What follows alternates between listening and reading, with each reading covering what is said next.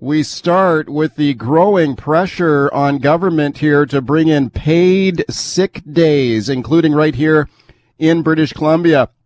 There had been a lot of finger pointing going on in this one with the provinces looking at Justin Trudeau and the Fed saying, look, this is federal responsibility uh, Trudeau has not stepped up. So now you got the provinces saying, okay, we're going to go it alone here and, and do this ourselves, including Premier John Horgan earlier this week saying the province will go forward with a paid sick day program. Have a listen to this here. Here's Horgan talking about it. Uh, we were disappointed to see no progress, and therefore we've gone back to the shelf and taken the programs that we were working on here in British Columbia, and we're trying to get those up to speed to fill the gaps Okay, lots of questions about how this program would work. How much would you get paid? How many days could you take off? Who is going to pay for this program? Would it be paid for by the government or would it be paid for by employers? Have a listen to this now. This is on yesterday's show. I spoke to Anna Gerard from the Worker Solidarity Network and they want this program not to be paid by the government. They want employers to pay for this. Have a listen. What we're calling for is for it to be employer paid so that it's on the worker's next paycheck um, and then it's immediate, seamless, it's the fastest and easiest way to do that. And then people don't have to worry about whether or not they can make their rent because they had to be forced to take a sick day to look after oh, themselves. Oh, okay, lots of questions about how this is going to work. Let's discuss now with my guest, Annie Dormuth, who is the Director of Provincial Affairs for the Canadian Federation of Independent Business. They represent small business in Canada. Annie, thanks a lot for coming on. Oh, thanks so much for having us on the show. Okay, you bet. This is a super hot issue here across the country with growing pressure to bring in these paid sick days. Uh, does small business uh, have any concerns about this or thoughts on it? Well, definitely since Ontario has implemented a program, and it's important to note that, uh, you know, I heard the clip from, from the previous uh, guest you had on your show. Um, what is happening in Ontario is that it is employer paid. However, the money is actually reimbursed by the government. So although the employer is giving the, the, the sick day leave to the employee, it is reimbursed by the government. And that is a really important clarification and one that we actually call on governments to look at just to ensure that this is not employer paid, either in the form of providing funding directly to the employee or providing the funding through the employer to the employee and then reimbursing the employer. That is a really important principle that governments need to take into consideration if they are going to go down this route to provide uh, paid sick days um, in their prospective province. How is this going to work in Ontario? I'm sure that the BC government here is looking closely at what other provinces are doing. What are they doing there in Ontario? So what they're doing in Ontario is that they're actually doing it through their WCB program, and they're calling it the Worker Income Protection Benefit. So hmm. there has been assurances from the Ontario government that this will not affect, affect WCB premiums for employers. And basically, what it is, the program is retroactive to April 19th, and Ontario has committed that uh, basically they will top up the federal program by additional $500 per week. Um, but what they are doing is they're providing three paid sick days to be paid by the employer and reimbursed through Ontario's WCB up to $200 per day. Um, so that is what hmm. Ontario what what Ontario is doing. And uh, again, you know, the Ontario government did do two things correctly, I think, here. Um, again, one is not employer paid, it is reimbursed by the government. And two, they did make a commitment that this is a temporary measure that does work alongside the federal government benefit that will come to an end on September 15th. You know, right. of course, uh, that may be extended uh, depending on how the pandemic uh, goes throughout the summer months. But as of right now, it is set to expire on September 15th. Right, yeah. So a temporary measure and just three paid sick days a year. That's what they're looking at in Ontario. Of course, there are pressure groups here saying that they want a lot more than that. They want more sick days than that, and they don't want it to be temporary either. They're hoping this will, could be a permanent program that would continue even after the pandemic is over. So let me play another clip here for you from Anna Gerard, who was on the show yesterday, and she addressed this topic about how many sick days should workers be eligible to receive. Have a listen here. What we're calling for is during a global health crisis like this pandemic for 21 days, but for ongoingly, um, permanently, we'd like to Whoa. see it be seven days a year for a full-time employee. Um, okay. I know in Ontario that they've they're calling for for three days. We don't think that's that's sufficient. Okay, so she's saying they're looking for a lot more than three days. So they're saying 21 paid days off while the pandemic is still going on. And then after it's over, seven paid sick days a year permanent, even when the whole thing is over. What do you think of that? Well, I really think that we need to deal with the current pandemic and the current realities that, of course, are affecting employers and employees right now. Um, I do, you know, get the sense from again governments from across the country that perhaps there might be a larger discussion once we are out of the pandemic on on basically paid sick days. And you know, it is important to note that there are other provinces that do it. The province of PEI offers one, and the province of Quebec offers two, actually, that did not come into effect or that were in prior to the pandemic. But again, I think it's really important that we just focus on the current pandemic as it is right now, and then perhaps yeah. we just, you know, have that discussion when small businesses have had a chance to recover, you know, and maybe had a chance to, you know, get out of the amount of debt that they have accumulated and get back to normal sales and have that larger discussion um, when we are at the position to to info- and to basically, you know, have the discussion to apply that additional cost to small businesses. Because right now you know, it would be really counterintuitive for, for any government that's, you know, propping up businesses with grant programs and, you know, the BC government has done a lot of great work on providing, you know, additional help to small businesses. Basically, you know, say, you know, we understand they're in survival mode. We're, we're, we're helping support them. And at the same time, you know, slap on a, a very, very high cost for them right now when only 37% of BC small businesses are making normal sales for this time of year. Wow. Okay. Here's another angle that we discussed on yesterday's show, and that is if you go, especially with a, a very generous or wide open or open ended plan, 21 days a year. Maybe it would be permanent paid sick days going forward. Could it be open to abuse if people start taking a lot of paid sick days off when they're not really sick? And we talked about that yesterday with Anna Gerard on the show. Let me play this here for you, Annie, and here's what she had to say about that. Because I asked her, what about abuse of a program like this? Here's what she said. Like we've seen with people that are protected by a union, they have sick days, and we haven't seen that be abused. They take it when they need it. I mean, everyone's human and to reserve, you know, paid sick leave for people that are in a higher income bracket and say that's that's makes sense as a right for them, but not for others. I, I think that's classist. Okay, so she says that it would not be abused. Do you have any worries that it would be? Well, of course, there would always be that that concern. I mean, there's also the concern, you know, as I have as I have heard, there's also a concern with regards to you know providing the three the three paid uh, time time to get vaccination, whether or not that will be abused. Uh, generally, you know, I think employee employees of small businesses they they do care about their employer, their operations of the small business, and generally, you know, will not be abusing some t- these types of programs. Like I said, you know, I compare the paid vaccination leave to the same as voting. Um, in that yeah. regard, and there are little cases of that abuse. But again, we're, we're speaking in hypotheticals about you know, if and when that would ever come into BC. And, and of course, there would always be that concern. But I, I do, you know, think generally, um, you know, the, the employees of, of small businesses, they really do, much like the small business owner, are very passionate about, about the business and, and would probably be more inclined to help keep it going, um, especially right. after the, the very, very tough year, more than a year, that, that the business that, you know, they're employed by has been struggling. Thanks very much for coming on today.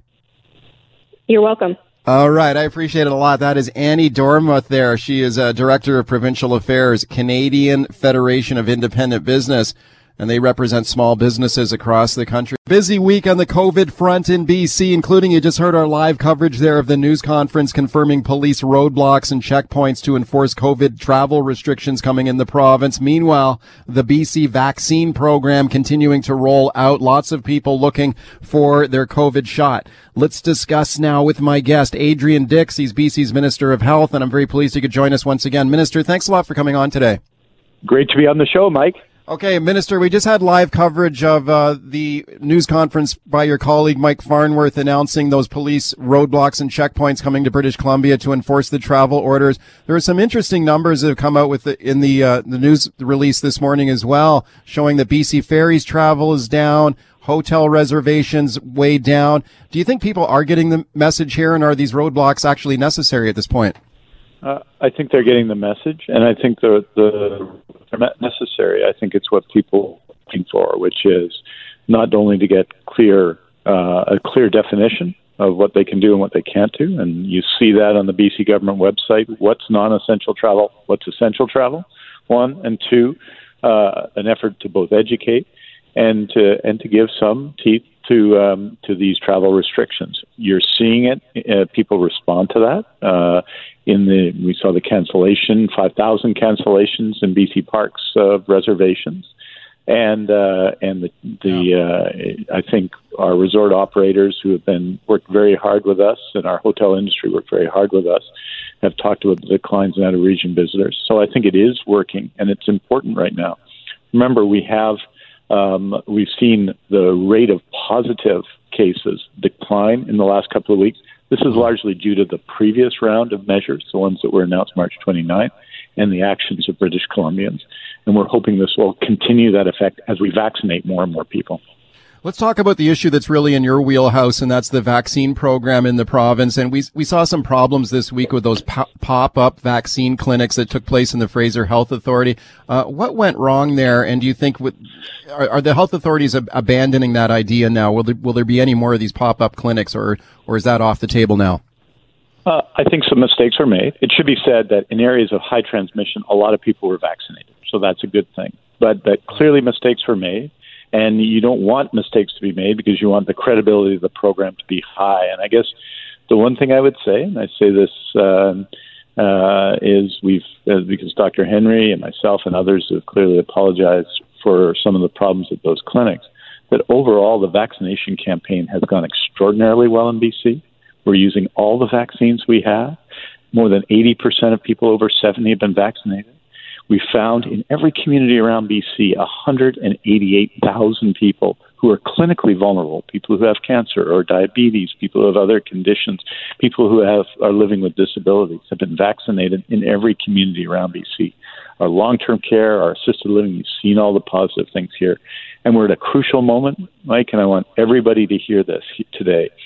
If you haven't registered, registered at our Get Vaccinated website or by calling 1 833 838 2323. Get registered because more vaccine, we've been in a period of relative scarcity of vaccine. We're getting more vaccine next week 276,000 doses of Pfizer and 82,000 doses of Moderna. So we're going to be going through age cohorts and inviting people to book. So now is the time. If you aren't registered, listen to me, and you can get registered at the same time right now in two minutes get registered so that as soon as you're eligible to book your appointment, you can book your appointment. Okay, my guest is BC Health Minister Adrian Dixie. Dix with us here until the bottom of the hour, and he's kindly agreed to take your phone calls here. So I'm going to read out the phone lines right now. Maybe get a couple of calls on the air before we take a break and then take more calls. So here's the, let's open the phone lines right now. So if you want, got a question for the health minister, here's your opportunity. 604 280 9898 is the number. 604 280 9898, star 9898, toll free on your cell. You mentioned uh, more vaccine coming into the province, which is great news. Does that mean that we can, the province could potentially ramp up the capacity to, to vaccinate more people on a daily basis? Like right now, you're doing what, about 40, just over 40,000 a day? Could that be ramped up even higher? It's going to be wrapped up even higher. There are more appointments to be booked, and that's why you saw yesterday, yesterday at midnight, people 54 and uh, older were invited to book. So people born in 1967. On Sunday evening, uh, that'll be people who are age 52, and uh, next week it'll it'll uh, it'll drop down again. You know, so it's going to go uh, 56. Sorry, last night 54 on Sunday, 52 next week, and then 50 over the next seven days. So um, that's because we're booking more appointments because we ha- finally have more vaccine. So but this week we got 138,000 doses of Pfizer, which is one of our lowest weeks so far. But next week that's going to be 276,000 doses, and it's going to be 276,000 doses for four weeks. That's 1.1 million doses of Pfizer vaccine. In addition to that, there will be some Moderna. In addition to that, our first doses of the Johnson and Johnson vaccine. So this is the time to get registered uh, right. and uh, register, register, register. And we're going to be ha- seeing everybody, everybody in BC able to get their dose, first dose of vaccine before the end of June, who are, of course, eligible 18 and above. What can you say to the frontline workers here who were promised some priority access to vaccine? I'm talking like first responders, grocery store workers, teachers, school support staff, childcare providers. And I know that part of the program is to is to take a percentage of the vaccine you got and, and dedicate that to, to frontline to frontline workers. Can they expect now to be vaccinated more quickly with more vaccine coming in? Absolutely. Uh, you'll know that in March we laid out a plan for that using the AstraZeneca vaccine. Yeah. That a safety signal was put on the AstraZeneca vaccine, so we couldn't do that in the way that we wanted. There has been a vaccination of uh, of uh, frontline workers over the last couple of weeks, particularly in hotspots such as Surrey. So, uh, first responders, education workers, everyone has been vaccinated in Surrey, which has been a real, obviously, really a, a top priority for us, the city of Surrey. Um, and you're going to see that over the next couple of weeks. So, if you think under Dr. Henry's um, direction, 15% of the vaccine coming in will be directed to frontline workers, and that's uh, will be approximately 50,000 doses a week over the next three weeks because we're getting about 300,000 doses and um, and that uh, and that, so we're going to see education workers and frontline workers and first responders and other workers, such as people working in grocery, getting vaccinated um, in that part of the program over the next few weeks. What can you say to people? I've had a number of listeners contact me, Minister, who have had problems getting the vaccine. They have registered on the government's website, but then they have not been called uh, to receive their shot. And maybe there was some misinformation, a wrong phone number was entered on the website. But what can you tell those listeners? And I'm thinking specifically of a lady named Susan who listens, who I'm, I'm sure is listening right now, who's been having a lot of trouble getting her shot. Can she phone someone to find out why she hasn't been called yet and scheduled? Well, in her case, um, if you, you'll get me the number off air, we'll, we'll okay. call her and check in with her. Okay, so Let, for Susan. But in general, I would say this that uh, it's possible. We have a pretty effective uh, vaccine booking system. Two million people have registered, and we need more people to register. So if you haven't registered, register. If there's a, some problem with your registration, let me give you an example. Right now, uh, everyone uh, um, uh, 56 and above is able to book. Right. So if you're 56 yeah. and above and you've registered, you should have your invitation to book by now. And if you haven't, I'd encourage people uh, perhaps to register again because if you register twice, we'll just deal with that in the system. But um, people in those circumstances should be able to book their appointment. And the main age based campaign, remember, is Pfizer and Moderna. And right. so you'll get one of those two vaccines in that age based campaign. And okay. what I'm saying to people is we're moving quickly down the age groups, register. Let's take a quick call. And then right now, Laura on the line in Langley. Hi, Laura. Go ahead to Adrian Dix. Hi, thank you so much. Um, my question is how is someone supposed to get the vaccine who has no photo ID? Um, my father in law is in his mid 60s. He's a frontline worker in a warehouse. Um, he's a landed immigrant, but he lost his ID years ago. He's done everything he can to get it back, but he's told he, to hope he doesn't get turned away, basically. So, how does he get a vaccine with no? He doesn't Minister, have a bank account. No, no photo ID, Minister. Every everyone in BC can get this vaccine if you live here. So this is not a question of having a provincial health number. Of course, it helps to have a provincial health number. You can use that when you book online. If you don't have ID, phone us. Phone the number and book and book your appointment that way if you're eligible, right? So if you're in the eligible category for age reasons or other reasons, uh, and you'll be in the eligible category before the end of June, phone us. Phone us uh, at our at our phone line and book What's your the number that way and uh, and uh, if you can if you do that, and that's that's true of everyone because we have a, a number of people who are having trouble uh, who are having trouble with the online system because they just do. For some of the people, it's natural. For people like me, it's more difficult. So it's one eight three three eight three eight two three two three one eight three three eight three eight two three two three.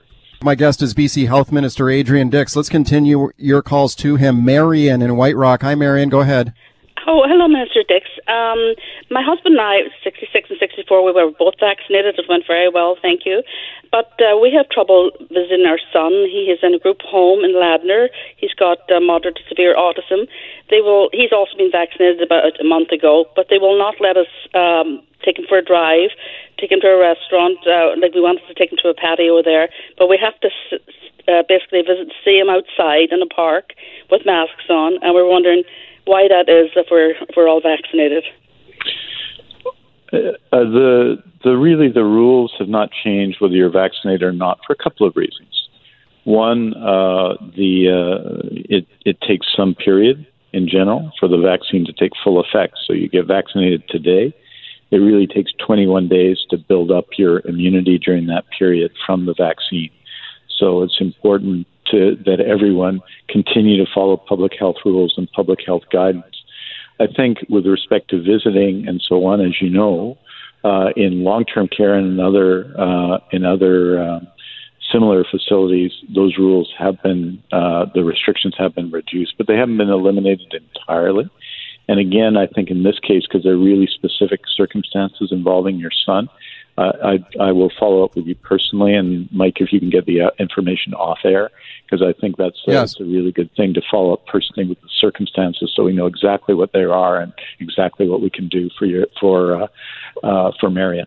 Okay, Marion, please stay on the line and talk to the producer and pass on your information to the producer, okay? And I'll make sure the minister gets in touch with you. Donovan on the line in Vancouver. Hi, Donovan. Hi, Mike. Thank you for thank you for taking my call. Sure. Hello, uh, Minister Dix. Um, so I am I'm completely blind, have been since birth, uh, and thankfully still been able to work from home throughout the case the course of the pandemic. Now, um, I know you've talked about prioritizing other people with uh, different disabilities, but from my understanding, uh, British Columbians who are blind or visually impaired aren't uh, put in that same group. Now, along with the um, uh, some doctors from the BC uh, um, eye physicians and surgeons, we actually sent a letter to your office and to Dr. Henry um, about a week ago Friday um, say, suggesting that uh, people who are blind or visually impaired should get a, a vaccine prioritization. And basically, re- the response was that we weren't considered uh, as vulnerable as certain other workers.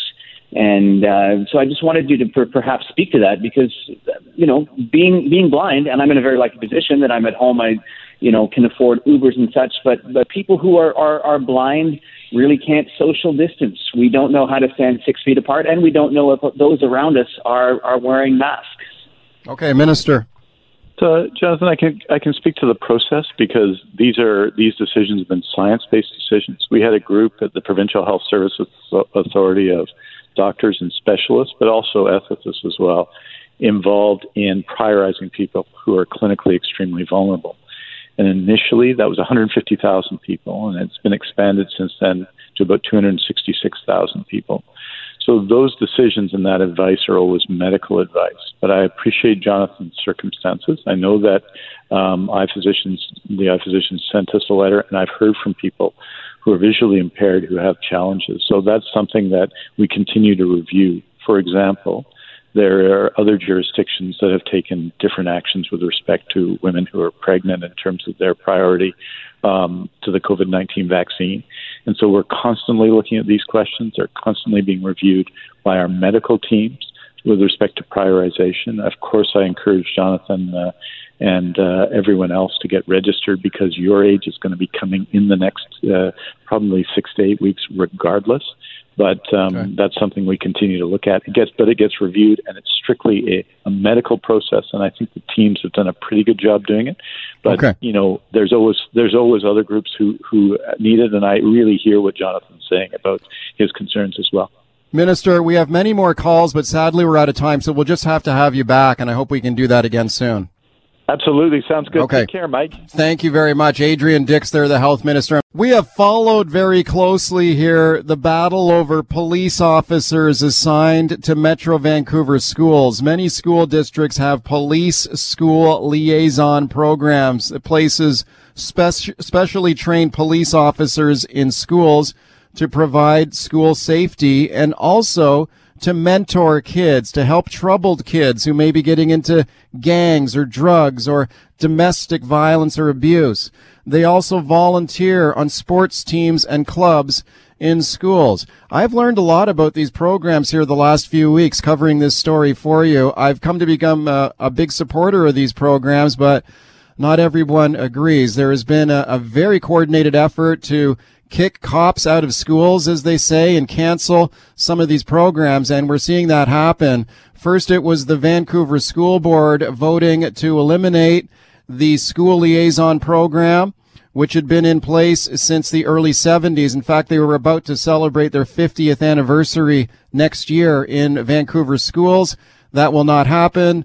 The program has been shut down and police officers will be leaving Vancouver schools at the end of June. There are uh, 15 specially trained police officers that visited schools in Vancouver.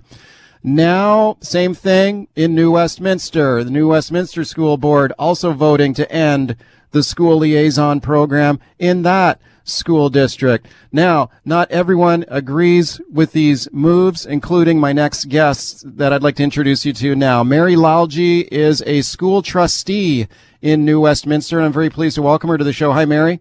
Hi, thanks so much, Mike. Really appreciate you having me on the show. You bet. Thank you for doing this. Also on the line is Cathy Peters. Cathy is an, an anti-human trafficking advocate. She's a former teacher herself, and she has done a lot of outreach on that issue in schools. And I'm very pleased to welcome her too. Hi, Cathy. Thanks, Mike.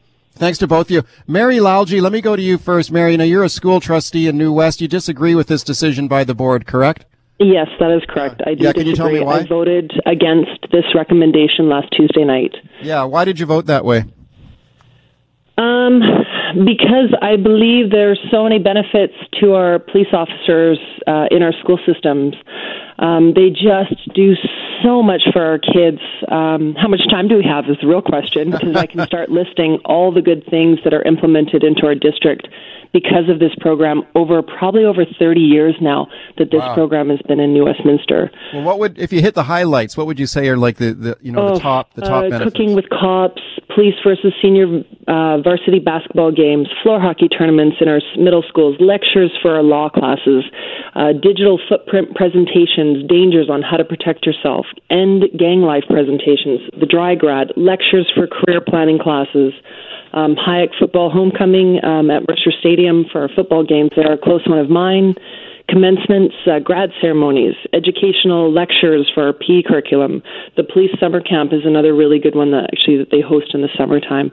Um, wow. They build relationships with our students because students have access to them in our schools and that I think is the key element. Like, I it gives our students also time to build these relationships and trust with our police on various levels throughout their educational years. And later in life, it gives them the tools to handle situations because they have the knowledge, the, the trust, the understanding, and that they're able to work with police when situations arise. And it could be something as easy as, you know, maybe they're uh, witness to a car accident or they're in a car accident. Um, I I want to build relationships. That is what I want for our students, and my goal still is um, to fight for this program. Okay, that's a lot that you just articulated there with this program. I think maybe a lot of people would not realize just how in depth these programs can, can be in BC schools when with the police. Um, I know that you you put up a good effort to try and save this program in New Westminster, and I, I believe you tried to move a motion to at least consult with directly with students about this decision. Right? What happened there? Well, the motion, the recommendation, basically, I based it on the student survey, yeah. and it was what it is is our students um, presented their student survey, our student trustees, and the trustee student trustee initiative was actually from my last term, which gives our students direct access to the board to voice their challenges and concerns. So our student trustee on Tuesday night was Catherine Galloway. And she voiced that students feel more comfortable going to our police liaison officers than staff, especially for certain situations, which she spoke to on Tuesday night. Um, I also looked, you know, for other students for, of our BIPOC community. Uh, for example, one of them in the survey had said, I don't think it's necessary to have police officers always on site. I'm black, and even though I've never personally had a bad experience with an officer, I try to do my best to avoid the situations. Then he goes on. I think that there is um, there still can be a unit dedicated to the schools and train and deal with school issues, but it's not necessary to always have them present. To having officers that are BIPOC, to programs should consist of a diverse group. It also is important to know a lot about the officers and who will be at our school and their training. So basically, based on the student survey, based on 79% of these students that filled in the survey and as well as the 700 students that signed a petition for the continuation of the program, uh, I put this motion to deal specifically with the unique student body and their own challenges and concerns. So I didn't assume problems that are faced elsewhere are are same are this that they're faced same by our own students. So um, yeah, but you weren't able to get a seconder on that motion. I understand. No, I was right, not. Okay. And considering that it was student based, student focused, and this is what our kids are asking for. Yeah. Um, and also looking at the fact that there are some kids that have concerns with our police department and sure. have concerns with our police liaison officers in our schools. Yeah. And I want to address that because, you know, basically, if we as trustees, we can't evaluate or change or redefine or adapt within our education system, you know, to meet the needs of all our learners and their challenges and their concerns, then what exactly is the role of a trustee? Like I, I'm, I'm, I'm kind of at awe. I, I, I, think it's a really good point. Speaking to Mary Lalji, she is a, a New West school trustee who supports the police liaison program in New West, but she was she was outnumbered by the other trustees. They've voted to cancel the program. It was a similar situation in Vancouver where the Vancouver Police Department offered to work directly with the board to change and modify the program, like maybe take police officers out of uniforms or maybe not have them uh, having their sidearm or a weapon on them in the, in a school. The, the police were willing to change, but the school board was not willing to talk about that. Let me talk to Cathy Peters now. Cathy is a human, an anti-human trafficking advocate with the program Be Amazing. She's a former teacher herself. Cathy, can you tell me a little bit about the program you do in schools? Well, it, it's I present to all everybody in BC. Um, I'm focused on stopping and raising awareness about child sex trafficking in British Columbia and how to stop it. So I do this with politicians, police, and the public. For example, every single politician has received an information package from me about this crime. And I just want to say child sex trafficking is the big problem we have right now in BC, and there is no public awareness about it. The sex mm. industry is aggressively targeting 10 to 12 year old girls in urban centers, much younger for Indigenous girls. And I just want to say the school liaison officers are a deterrent. Every parent yeah. needs to be outraged that this program was removed. They prevent crime, you know, the very crime I speak to, and yeah. they protect the vulnerable. Okay, so you support. So, what do you think about the decision to remove police officers from from schools in Vancouver and New West? And who knows, maybe this could spread to other communities too. What do you think of that? Absolutely dangerous. And wow. so, what I am doing is I'm presenting to city councils right now all over British Columbia, and the I'm warning them: don't remove your school liaison officers.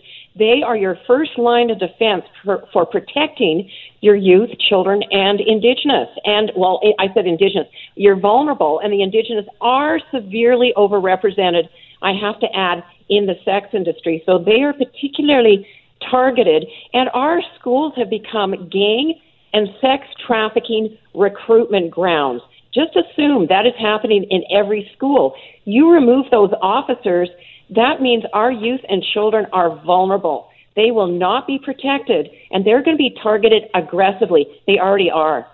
Okay, that's very troubling uh, to hear you say that. And uh, let me go back to Mary Lalji. She's a New West school trustee who, who tried to save this program in New West. Like one of the things that I find, I don't know, maybe kind of ironic about this, probably the wrong word, Mary, but I think that the research and the surveys that have been done in the school districts, I think clearly show that most of the students wanted to keep these programs. I mean, the Vancouver School Board commissioned an independent report that showed most students wanted to keep the police program in their schools. So they went against the wishes of their own student body. But um, was there? Uh, I understand there was also a survey that was done in New West with parents, right? And and but that was never made public. Can you tell me about that? No, and unfortunately, the results of the parent survey uh, were not presented to the board table, so I've yet to see them. So my the, the premise of my motion was we need to understand where everyone is coming from and not having the results from the parent survey I think really hurt us as a as a board because we didn't have full information and it there was no full transparency on this decision. Yeah, so they did a survey of parents to what to get their views on the program. Is that what they did? Yes, that's correct. Yeah. And then, but but you don't but you don't know the results. Like nobody knows that has not been released.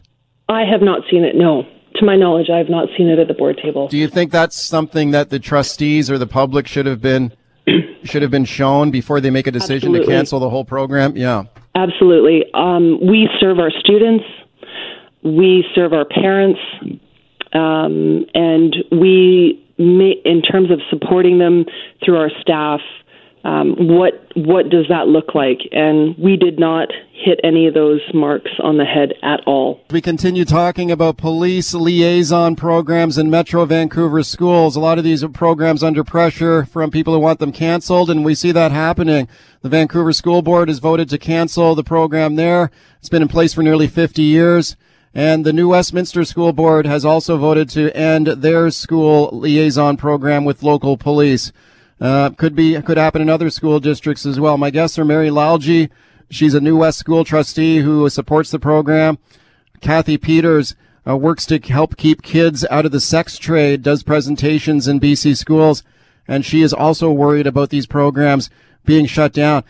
Hey, Cathy, we've talked a lot about this uh, issue on the show over the last few weeks, and I want to play a clip here for you from uh, a young man named Owen Ebose, who is a high school student in Vancouver, who campaigned to remove police from schools because he says students uh, students don't feel safe with police officers around in schools. I'm going to play this clip and get your take on it. Here's Owen Ebose. You have these officers in the schools. They they're walking through the halls. They have their badge, their gun on for for no reason at all, and students can't help but feel uncomfortable, unsafe. Questions run through their mind. Did I do something wrong? Why are these officers here?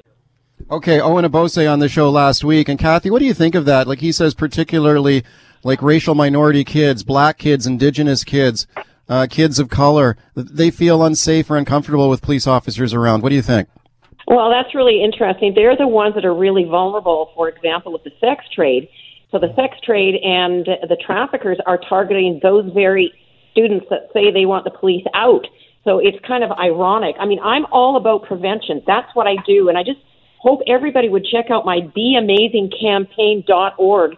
That's a website I just put together so everybody could learn about this issue so you can protect your families, youth, children, and the vulnerable. But again, the indigenous, the marginalized, disabled, the LGBTQ, they are the very ones the sex industry is aggressively targeting. Hmm, interesting. Mary Lalji is a New West school trustee. She tried to save the program in New West. Mary, do you know was there any effort made in New Westminster to Yeah. try and work with the the local police to try and I don't know modify or change the program in order to in order to meet the concerns that were being expressed about it? So even okay, before this all started in September, when um, without any due process or without due diligence, our board pulled the police liaison officer program and removed it from all of our schools. Um, our police, they were already changing and adapting, and for the last couple of years, they would wear just golf shirts and golf pants, um, open door policy. Um, they would engage at a level with the students very casual level with the students. So it's not in a formal you know classroom setting. So they were already on that track to meet the needs um, of our kids but we do need to do more work i'm not denying that i don't want to take away from any other student or students in the different uh, communities our bipoc community we need to address them and this has Right. to happen in an open forum not behind closed doors where one board has made a, a decision to cancel the entire program. I am all about rebuilding. Uh, we need to redefine to meet the needs of our kids. That's what we must. That's what we must do. That's the bottom line. Okay, we just have a minute left here, Mary. You articulated a long list of uh, what sound like wonderful sounding programs that police were involved with in in this program. Are all of those now going to be canceled, or is there any opportunity for maybe police officers to continue to volunteer in schools maybe keep some of those programs going, or is that all off the table now? I believe it's off the table. And to be perfectly honest with you, I think what we've created is a two tiered system. So, our private school system, they will have access to our police liaison program, but um, they will have access actually to all the services that the police have and the resources, where the public school system now won't. and they'll the the mandate now of the school board is just to deal with um, specialized situations in the school that they are called to is a 911 call, and that's it. Okay. So, unfortunately, we are taking away the ability for our kids to build relationships and work through those concerns and challenges that they have Thank- with our police officers.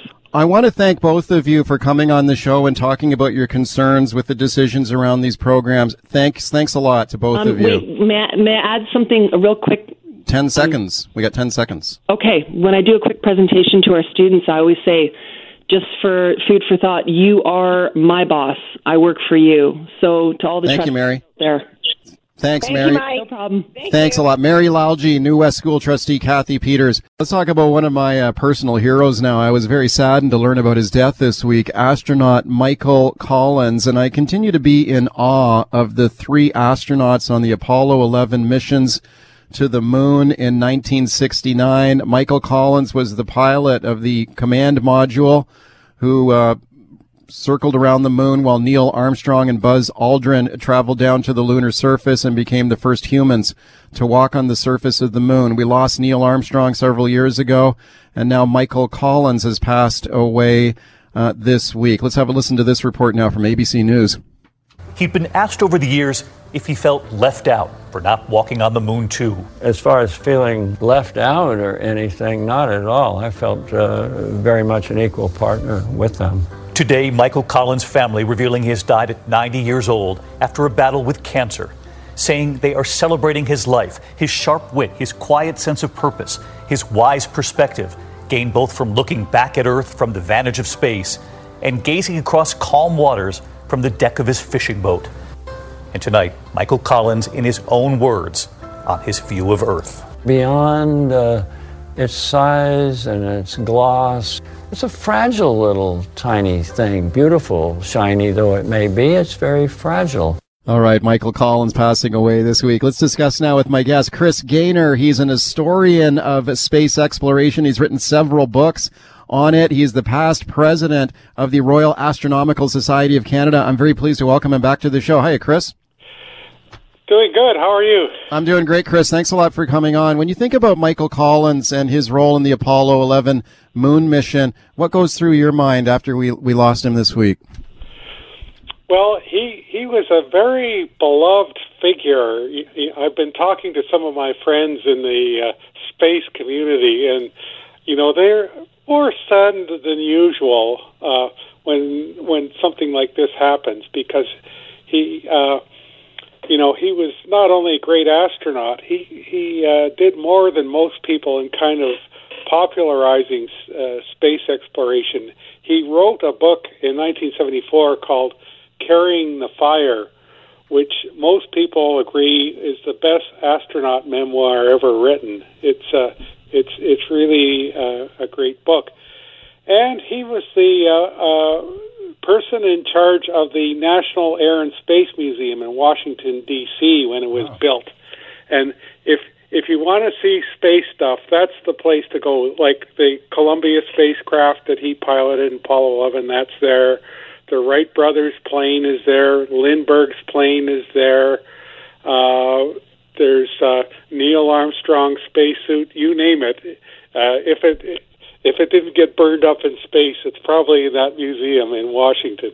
Okay, that's amazing. And some people have called him kind of the, the forgotten astronaut on the Apollo 11 mission. I certainly don't think of him that way, but I guess some people would say, well, Neil Armstrong was the most famous, the first human to set foot on the, on the surface of the moon, and then Buzz Aldrin a few minutes later following him down the ladder and walking on the surface of the moon. Everybody remembers that. Michael Collins was the astronaut in the command module continuing to orbit around the surface of the moon. But man, he played a, a crucial role here because can you talk a little bit about his role in the, in the mission and why it was so important? Well, um, in order for the mission to succeed, you you had to have somebody running the mothership that uh, didn't go down to the surface, and Right. that was his job. So uh, he uh, he faced his own perils, including the possibility of having to go home alone and leaving the other two behind if there'd been a mishap when they landed uh, or, or returned from from the moon. Also, he uh, he became the most isolated human in history. Uh, just think of it. Uh, they're a quarter of a million miles away from the from everybody else. These three people, and then two of them go down to the surface. And he, when he goes to the other side of the moon, he's thousands uh, of miles away from the nearest human being. You know, Yes. I mean, even when you're on your own in the middle of the ocean here, there's always somebody who's not that far away. Yeah. Uh, so, uh, um, and people would ask him about it, and and he, you know, he said, "Well, that's that's just what I had to do."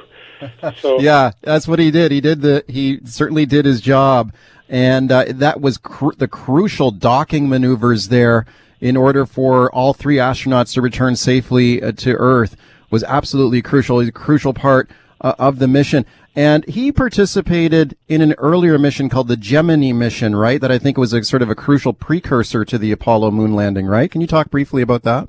That's right. Uh, Gemini was in 1965, 1966, and they had 10 different missions with uh, with two astronauts on board each one, and that's kind of where everybody learned the skills they needed for Apollo, like docking in space and Right. walking in space.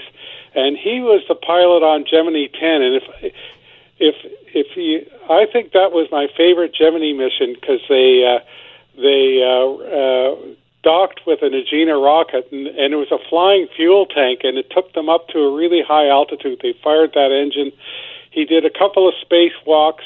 Unfortunately, they uh, they lost the camera, so we don't have any pictures of those spacewalks. Uh, but it was just a, a fabulous action-packed mission, and uh, uh, really helped pave the way for Apollo.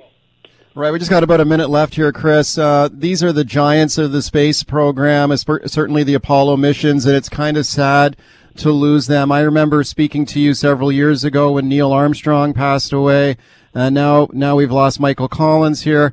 I think you mentioned to me in an email that John Glenn would have turned 100 years old in July uh, if he had, if he was still around.